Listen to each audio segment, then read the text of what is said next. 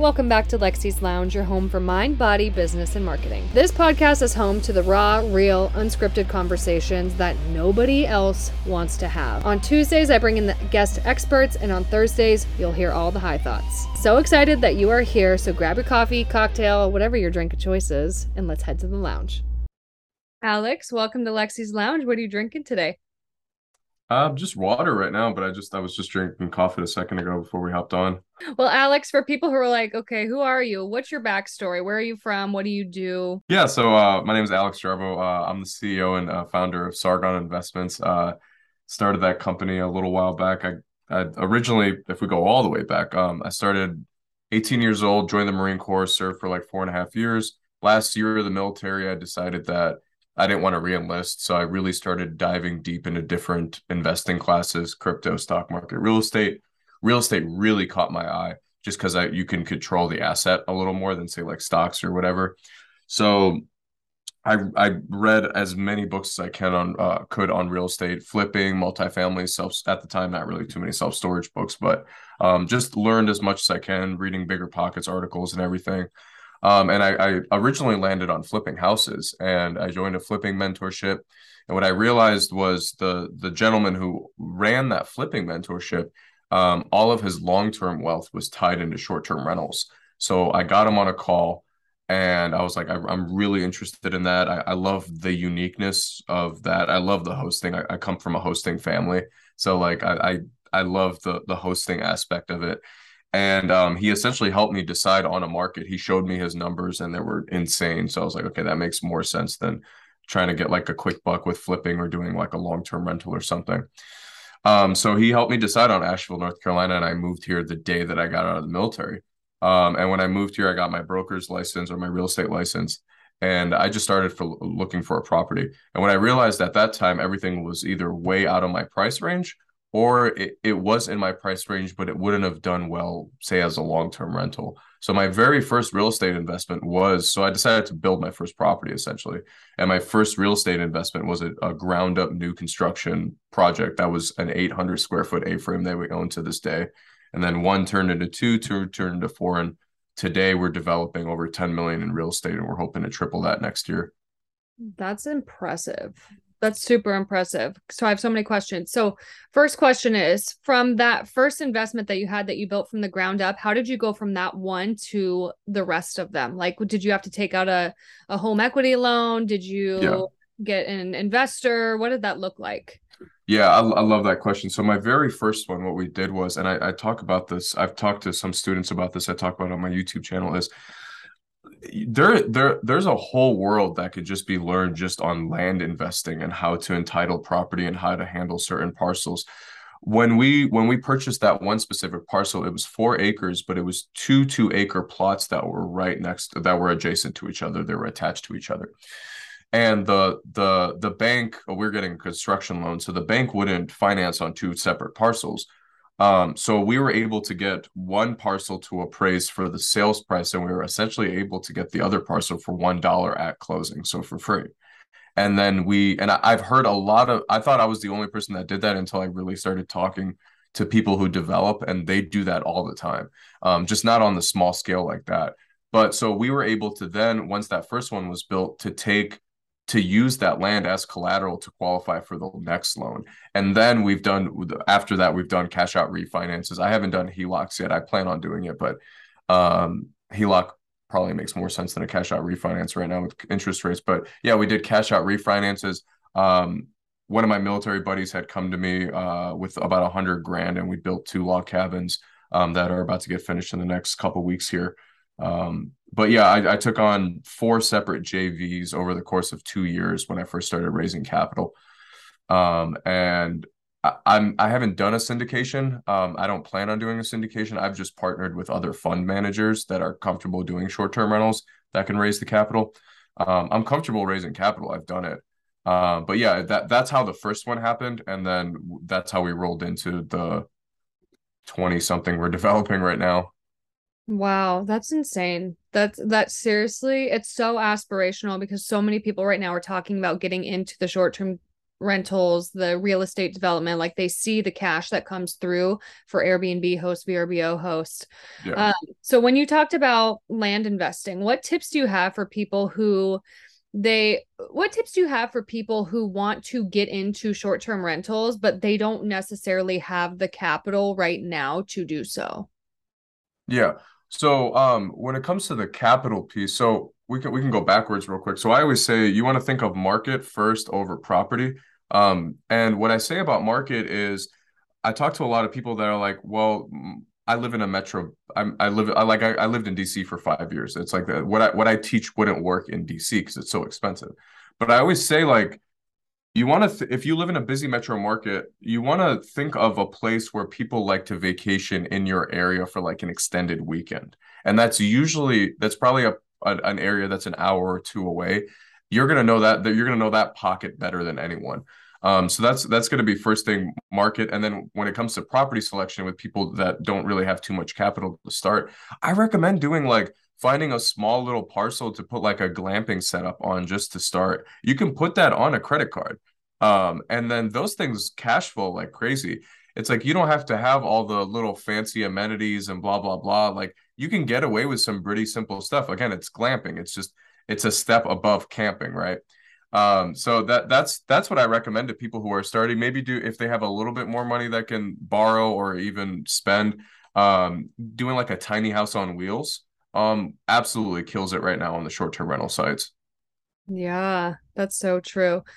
Okay, so let's go back to Asheville, North Carolina. What characteristics about Asheville, North Carolina were you like, ooh, I have to move here and invest here? Because I think most Love people it. would think like Raleigh or even Charleston, South Carolina. What? Yeah, Charleston's Charleston's beautiful. Yeah, yeah. yeah. Um, here. yeah. Um. So yeah, I stepped away. I wanted to do a. So Asheville's interesting because it's it's like a pocket, like I talked about, where it's like it's got a it's got a downtown, it's got a nice little downtown, but it's not crazy busy.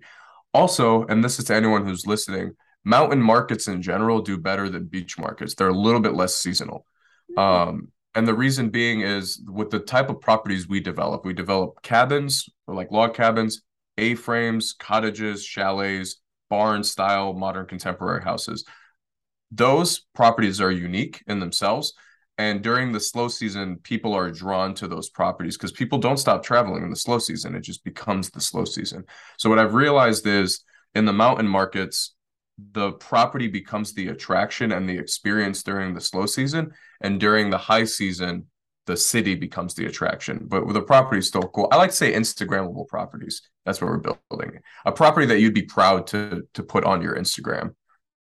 Yeah. So when it comes to instagrammable properties do you would you recommend for hosts to have something like maybe a mural or some kind of backdrop or some kind of unique characteristic that makes people incentivized in some way to post on their yeah. Instagram? Yeah, so if you're if you're starting and you're like uh, I don't want to do a ground up development blah blah blah, how do I take a normal property and turn it unique? It's exactly that. Um I've seen that um that that's been one of my favorite things. The mural thing's interesting because you can you can hire a local muralist in the area and i feel like they're everywhere now. You can do outside or inside like wrap the whole house on the outside or do something really cool on the inside. Um, accent walls do really well uh, um, as, as well. And then on top of that just playing around with the interior design. Like i'm not really a i'm not really great at that. My wife handles a lot of that. Um, but playing around with some like a color like a really co- like a color scheme that pops throughout the whole property. Um, if, if you're completely furnishing the property yourself a really cool like color scheme that matches both the market and the property itself will do really well. Yeah, I love that. I think that's super powerful for people who are like, how, even if they already have an Airbnb, like, how do I differentiate my property, even with the person next door, the person closest to me who has yeah, like even a nicer property? Yeah, yeah, theme it, theme it, theme it in some way. Like I see, like we just, uh, we just did a conference in Orlando literally last, uh, last week and uh like orlando like a lot of people will theme their properties like a star wars theme or like a disney theme or something. People love that. Oh yeah because people go there for disney world and the star yeah wars so think thing. think about what's unique to your area and try to theme the in- inside of your, if you're not building th- theme the inside of your property based off that. I love that. That's such a good tip. You guys if you're going to take anything from this take that. Make a theme property. okay, so for you, since you've been in this industry for a while, what's the most surprising thing you've learned about short-term rentals in general? It's not necessarily what I it's not what I've learned, it's what I've seen it evolve into. Um, that's been the most surprising thing where it's almost it's almost going full circle now in terms of back in the short-term rentals have been around forever. It's just the way we book them has changed. Mm-hmm. So meaning that before Airbnb or VRBO, you had to pick up a phone to book a property, and then before even that existed and the internet was like very small, you you could go on a website to book your property. That's coming full circle now, where it's people are stepping away a lot of my business is still run on Airbnb and VRBO, so I'm not I'm not talking crap any by any means, but we we we do try to take our guests off that and push them to advertise our own direct booking platform. So that's been the most surprising thing is like seeing it almost go full circle, where it's like okay, like Airbnb VRBO was the awesome thing, but like the eventual goal for us is to build a self-sustaining site and a self-sustaining business where we don't allow we not allow where we don't rely specifically on a specific site to bring us all of our guests. Because any business that you're on you should be able to control how your guest interacts with your property or how your guest books with you. At that point like and I've, it's happened before with a lot of hosts and a lot of guests and it happens in every business. Like for some reason something will happen and they'll shut your property down for a week or two for some reason maybe if something happens at your property. That's not to scare anyone. I've hosted over a thousand people this year and that hasn't happened. But it, it's happened before where like some like things were like misinterpreted like misinterpreted in the past years. Um so that's the biggest surprise that's i've seen in the last like three years is like direct booking and then also um hotels are on airbnb so like Airbnb has just turned into this like big just hospitality platform is what I look at it as. I don't even look at it as short-term rentals anymore. I'm I'm in the hospitality industry. The hospitality industry, I think that's something that people who do want to go into short-term rentals, they should actually absolutely look into because it's uh, coming I came from the hospitality industry. I worked yeah. there for uh, a couple years, maybe less than a year. I don't know. But yeah it's it's such a different world like when they say the customer is always right and like like you really give so much of yourself to the customer it it's so different than what we see in traditional customer service where it's just like well you can go somewhere else or whatever like hospitality yeah, yeah. is so customer focused yeah, and the so that going off that, I recommend people read hospitality books. It it doesn't have to be short-term rental or real estate books. There's really my favorite book on the topic is a book called Be Our Guest. It's written by Disney, like essentially how Disney handles their hospitality. Um, and there's some there's some really cool things that's touched in that book um that and it's essentially like the short form of like their master's degree is what they have a master's degree which is crazy. But um yeah be our guest is one of my favorite hospitality books in general. Was there a key takeaway from there that like shifted your perspective? Yeah and it's the and i'm not gonna say it's the dumbest thing but it's something you would never think about if you didn't read the book. So as you tr- and we we were just at disney this weekend. It, so uh, as you travel through disney parks the there's like certain smells that transition you from parks, whether it be the popcorn or like the desserts or the restaurants or something. They use smell to transition their guests through the park. So I'm huge on like very strong outdoor air fresheners in our properties. All of my investors, investors and their wives who have walked through our properties after they were built were like, it smells phenomenal in here. And that's the first thing that the guests interacts with outside of seeing the property is they go crap it really it smells really good in here. Um which is such a weird thing but that I took that from the Disney book about like using using all five senses but using smell to sort of help with the guest experience.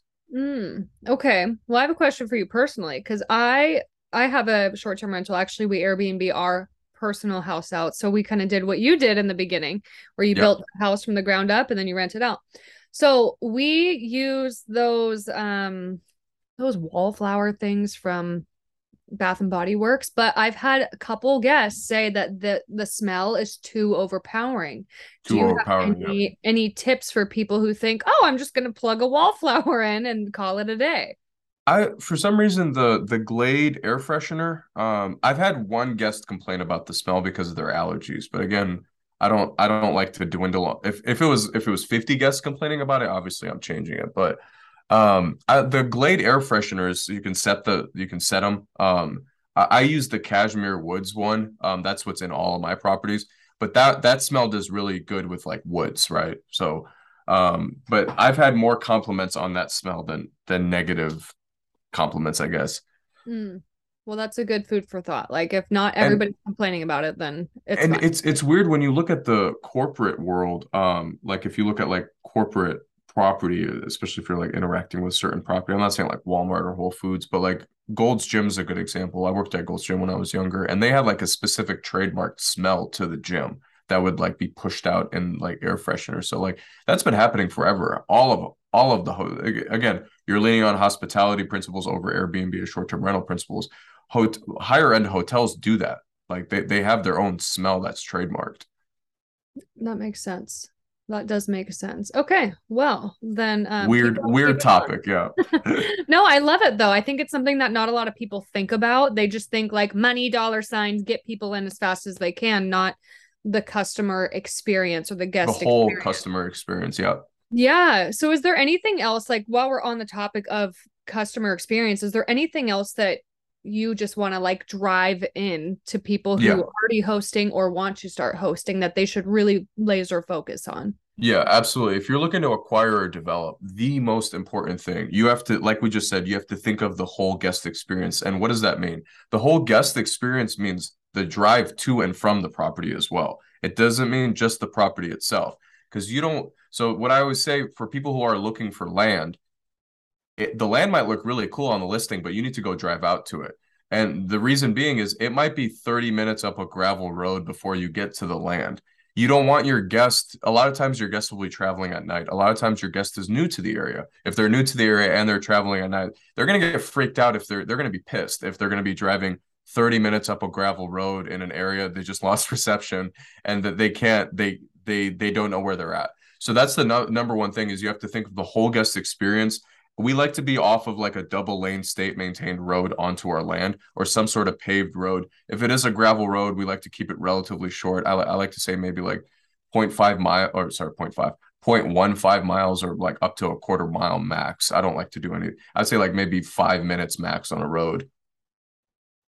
Yeah. Yeah. So you got to think of the whole guest experience. And if you're purchasing, it's the same thing. It, it, the, the property might be 20, 30 minutes up a gravel road to get up to this beautiful mountain view a lot of guests I would say will probably be pretty freaked out by that. Yeah. Yeah. Especially if it's up in the mountains. Yeah. Yeah. Yeah. Everyone wants a mountain view, but nobody wants to go up the mountains. I know. Well, these horror movies scare ruin it for people. right. Cabin in the woods. Yeah. Okay. So for um, I want to touch on long-term versus short-term rentals. What yeah. would you say the pros and cons are for each when people are trying to decide whether they want to do one or the other? I mean, long term, there's just going to be less management, right? I mean, we we when you're in the short term rental world long enough, and I'm sure you know that it's like even with, with the property that you manage. I mean, there are ways to completely systematize the business now. There there are enough there's enough automation tools and blah blah blah. Um, but overall, I mean, uh, you're going to be dealing with guests, right? Like it's people who are booking coming in and out. That's different than if you just book it to a person who books it out or who rents the property out for a year. So it's going to be it's going to be more upkeep but the opposite to that is like you're going to have five, six, seven times the amount of cash flow that's going to be coming in compared to a long term rental. Um, so that, that I, I like. I mean, it, the long term rental is more stable. You get one tenant in there, blah blah. blah But that could also be a bad thing because if that tenant is really bad, they're stuck in there for a year. Mm. Compared to short term rentals, if you have a bad tenant, they're gone in three to six days or whatever they're booked for. Um, and then so if you're looking at the short-term rental side, um, people like to say that there's more wear and tear on the property with people coming in and out, but then the property is also turned to to like it's cleaned two to three times a week. So it's going to be cleaned more than if someone's in the property as a long-term rental. Yes. Um, so that, that's what I always say to that. Um, so I guess those are some pros and cons to short-term and long-term. Long-term is more consistent, but short-term you can make way more money. And when it comes to the wear and tear, I would say it's pretty even. I would say there's less on the short term rental side because you don't have people putting holes in walls. Yeah, putting up their own decorations and Right. trying to make it customized to themselves. Yeah. We're clean, we're clean, we're mopping and clean, dusting and cleaning our properties twice a week at least. So Yeah. So do you have I, I'm assuming that you manage all of your rentals, or do you have property? Yeah, yeah. So th- yeah, so I don't so I've I've stayed away from a, a, a boots on the ground property manager. I have so I'll run you through my whole process real quick. So we develop and then we go straight into management. I'm I'm for for properties I have investors with, I'm married to my investors for eight to 10 years. We we're not selling these properties after they're built like that. We're we're in it for the long term. We don't want the tax hit, capital gains, blah blah. It's it's easy to make that quick buck, but that quick buck will probably exist. That that same value will exist in the property once we sell it down the road. So for the most part. Um, so but on the management piece, um, we have my cleaning crew is not in-house. They they they handle 100 properties in my market. They handle my inventory. So we I talked to them about handling my inventory um, where they just charge my credit card and they add like a 10% on top of whatever they purchase. Um, so they handle my inventory, they handle all my linens, they take my linens, wash them off site, bring them back on site. So there's my inventory, there's my cleaning taken care of by a separate cleaning company. They also handle my lost and found. Like we just had a lady uh, this week that left her wallet in the property. They went took the wallet, put in their safe. I sent them the address, or my virtual assistant sent them the address, and then they they sent the the thing off immediately, and then they I just paid for it, just like as a courtesy to the guest. And so that that's again that's the cleaning company, lost and found, and then inventory is handled by the cleaning company. We have a maintenance person that's on retainer, four hundred dollars a month on retainer, and then we pay them hourly based off of any work that needs to get done on the property. So that's our maintenance person. Um, and then all of our mess about 70% of our messaging is automated through our tools. Our pricing is automated through a dynamic pricing tool. And then the 30% that's left in the messaging is handled by a virtual assistant from the Philippines that we source directly from Airbnb. They're, they're ex Airbnb employees. How did you find them? You can find them on Upwork. Oh, really? Oh my gosh, Mhm. I'm gonna have to go in. Yeah, yeah, they they go from. I mean, we. It it sounds like we're not paying them a lot, like five six dollars an hour, but that's about triple what they would make if they were working in their own country. So wow, that's amazing. Airbnb pays them like two three dollars an hour, so we're essentially paying them triple. Wow. Or sorry, pay, we're doubling their salaries or whatever. So I mean, one virtual assistant from talking to other from where I've learned that strategy from can hand like one virtual assistant getting paid maybe twelve hundred dollars a month can handle up to like 12 to 14 properties. Wow. Okay. Yeah. Well, that's a great tip for me. Thank you. And anybody And- listening. and and we we make sure that their English is pretty good because that like they have access to the accounts and the phone number. Like if sometimes guests do call instead of texting, so they can handle that. If there's an issue, I try to take myself complete. Like I said, I'm I'm trying to systematize and automate like automate the business completely. I try to take myself out of the business for the most part um, on the management side. So like the virtual assistant knows to call my my cleaning company if anything happens. If anything happens, you don't need a boots for the most part. At least I would say you're for your first 10, 15, you wouldn't need a boots on the ground manager because your cleaning company is going to be at the property to see if anything got destroyed. And then they are taking the pictures and sending it directly to my virtual assistant, then is sending it to Airbnb. Gotcha. Okay. So you're like, you are just in the I'm development. I. I am I am looking at projects that my agent is bringing me. I'm looking at land that my agent finds for me, and then that my job is designing the properties and looking for the like just interacting with the sellers and stuff. Wow, that's amazing. Yeah. That's a great position to be into because that that's where I looked at my business a year ago. I was like, that wh- where am I? The one, what do I enjoy the most? But what am I most needed at? I enjoy doing podcasts. I enjoy creating content, and then I enjoy just putting the deals together. Um, so like before this, like we, I was talking to an investor about a deal we just got under contract. So it's like stuff like that. I like doing that stuff. Um, I'm also a writer for BiggerPockets, so like that takes up a bulk of my time. I write, I write all their short-term rental content or most of it. wow, that's amazing. You are you're somebody that's just I'm so glad you wanted to be on this podcast and just chat Oh about no, thank you for having me. I, I I know love doing this stuff. I know that so many people are listening to this and are like their their spidey senses are tingling like oh my gosh this is the sign I needed. So um what do you last question what do you have to say to the people who are afraid of making some kind of financial investment in Airbnb or buying a property or acquiring an Airbnb in this market where the recession is looming? I'm using quote yeah, the, the last three art the last three we are in the recession. so it's like the last three articles I wrote for BiggerPockets were on short term rentals and recessions.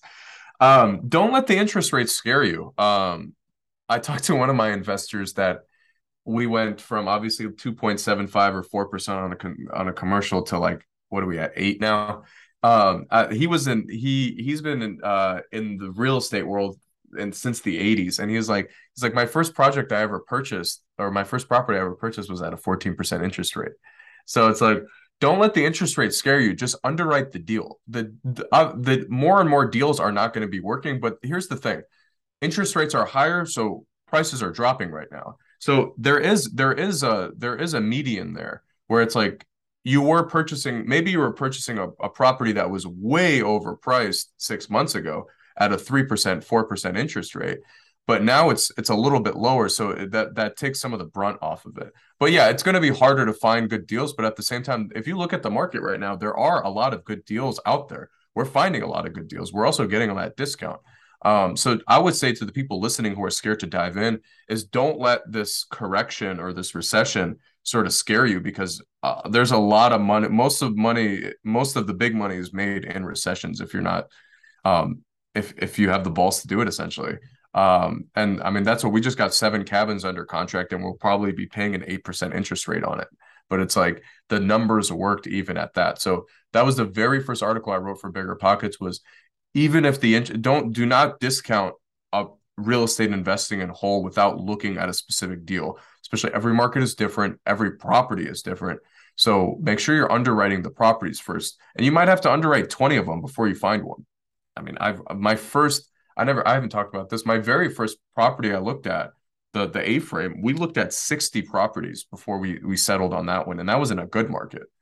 So that's what I say to that is don't don't discount real estate investing as we're going into this correction because there's a lot of good deals out there.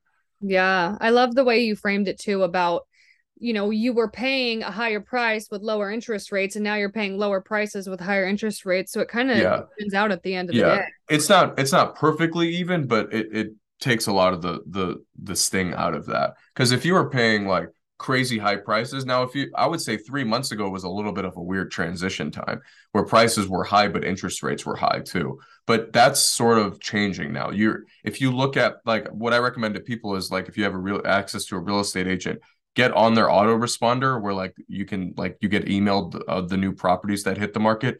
But like we, I get emailed, right? I didn't see any price decreases six months ago, and now it's like every single day I see like ten price decreases.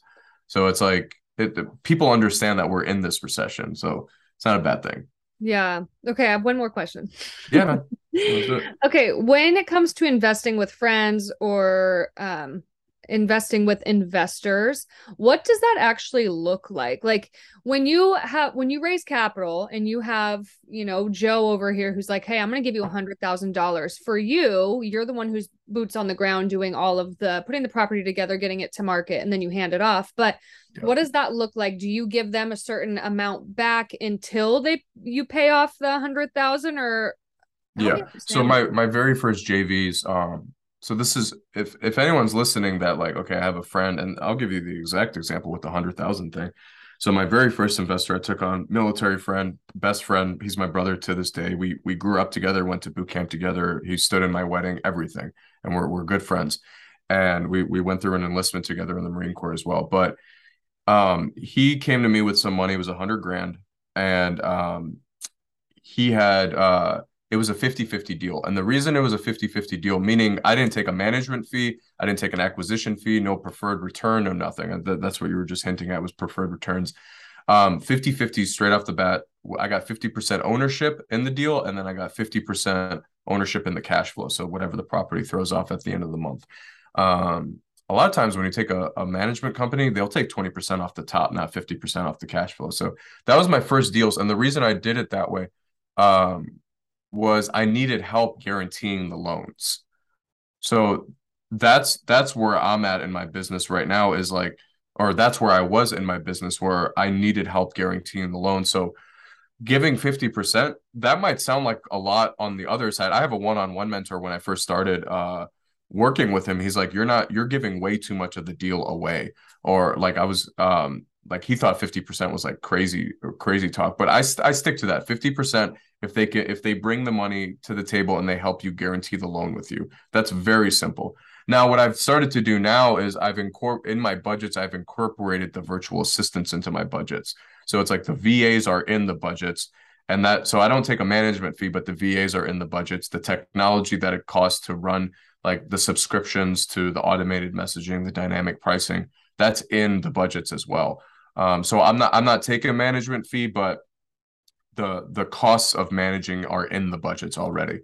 Um, so that that's how I set up the first ones. Now I'm working with um, a couple funds, a couple short-term rental funds, and uh, they offer say like a five to seven percent preferred return, and then I get fifth anywhere, but depending on what the deal is, anywhere between 25 to 50 percent of the general partnership. Um, so at the end of the day, I probably have like anywhere between 15 to 25% of the overall deal. But I'm not putting any of my own money on the deal. I'm just I'm putting together the deal myself. So I mean, my wife and I have built a. I don't really care about net worth, um, but my wife and I have built a significant net worth just in the last three years alone by doing deals like that. Um, where it's like I've just focused on cash flow, but we looked at our net worth with a bank that we just worked with um, to get another loan, and we're like, oh, when did that happen? it's just it's it's crazy how how quickly that stuff can get. But yeah when you're just starting 50 50 have them guarantee the loan with you and then they bring the money to the table. I wouldn't give away more than 50% because you're going to be working your butt off. Yeah that's that's yeah. such a, that's a great piece of advice especially that's a selfish question because i you know i have this one piece of property and i'm like how do we get more?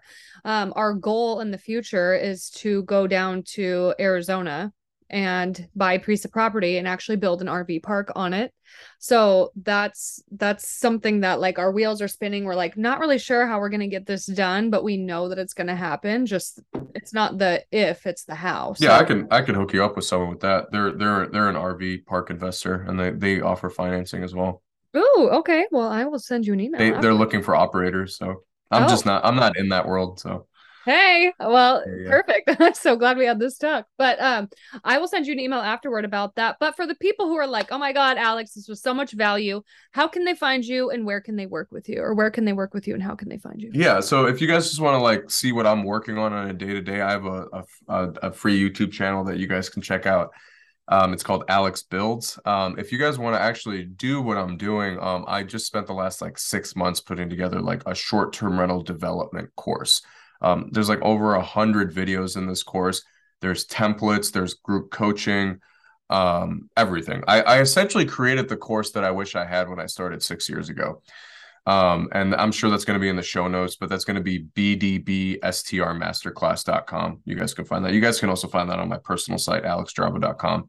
Um, and yeah, It'll all be in the show notes below. Alex, thank you so much for coming on Lexi's Lounge today. This was everything and more. And I know that our guests are going to be getting so much from this. So, you guys make sure to follow him on YouTube and I'll link his Instagram and go check out his course. This is going to be amazing, guys.